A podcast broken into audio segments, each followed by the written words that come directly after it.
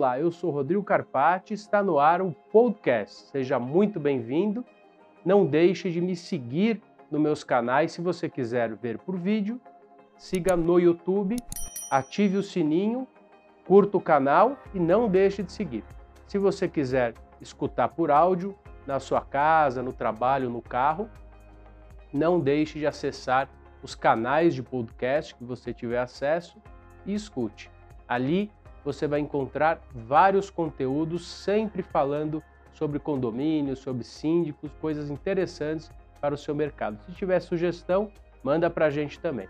Hoje nós vamos falar sobre a violência doméstica dentro dos condomínios, um assunto é, muito preocupante e que requer muito cuidado do síndico. Então, é, recentemente nós tivemos a, a Lei 17406 de 2021 aprovada, que impõe ao síndico a denúncia no caso de violência doméstica. Essa é uma lei estadual. Infelizmente, essa lei ah, não tem sanção, ou seja, não tem pena, caso não seja cumprida. O governador ele vetou justamente a parte da sanção. Mas independente desse veto, é importante que nós é, conversemos sobre a violência doméstica, que você aí que está me escutando, me vendo, entenda que existe a mesma lei, um pouquinho diferente em âmbito municipal. Nós temos mais de 11 estados que já é, aprovaram essa legislação e em âmbito federal nós temos um PL que já foi aprovado no Senado e que pende de aprovação na Câmara dos Deputados. Então, é uma realidade hoje o combate à violência doméstica eh, dentro dos condomínios e a imposição de responsabilidade para o gestor.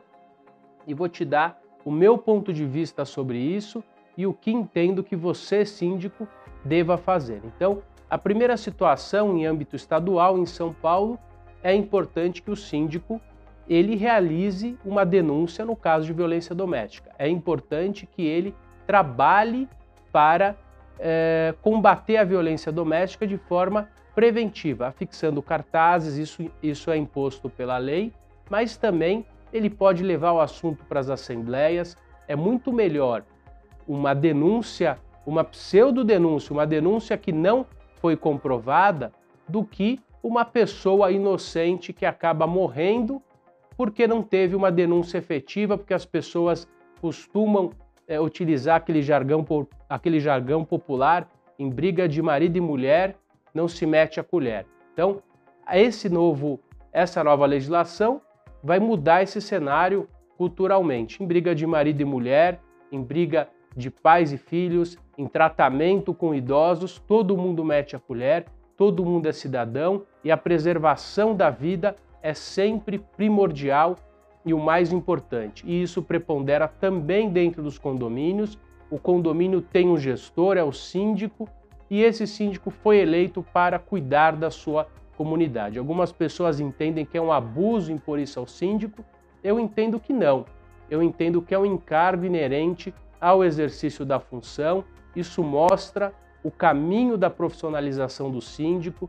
Não temos mais espaço para amadorismo, para aquela pessoa que quer virar síndica apenas por, por uma isenção da cota, a sindicância ou sindicatura, como gostam de falar, é algo que deve ser exercido com muita tecnicidade, com muito profissionalismo, porque envolve a vida de pessoas, envolve o patrimônio das pessoas. E no âmbito da violência doméstica, nós temos, é, via de regra, ele, esse projeto começou é, em Brasília apenas contra a violência contra a mulher, que infelizmente o país tem uma marca eh, de violência doméstica muito grande, que foi asseverada por conta da pandemia, e é sim saudável o combate da violência doméstica, o empenho de todas as pessoas eh, para combater a violência doméstica. Foi incluído no texto da lei a violência contra a mulher, contra crianças, adolescentes, idosos ou pessoas em estado de vulnerabilidade. Então, a lei não é apenas é, contra a violência contra a mulher, e sim é contra uma pessoa que necessite é, de auxílio, esteja em estado de vulnerabilidade. É, e essa legislação é, nacional ou em alguns estados, é, inclusive em Campinas, no município de São Paulo, impõe a sanção no caso de não cumprimento. Então, passa a ser dever de todos o combate à violência doméstica dentro dos condomínios. Caso o condomínio não cumpra com seu papel, ele poderá, deverá eh, ser punido com multas altíssimas e poderá ter uma consequência também um desdobro em outro, é, por exemplo, um desdobro criminal, dependendo da análise da situação.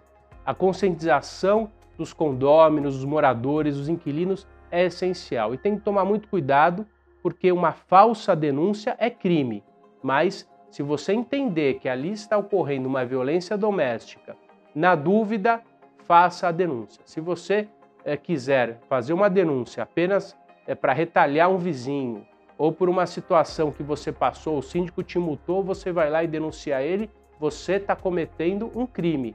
Não faça, é algo muito sério. Tenho observado é, em alguns condomínios, alguns condôminos, realizando denúncias por retaliação.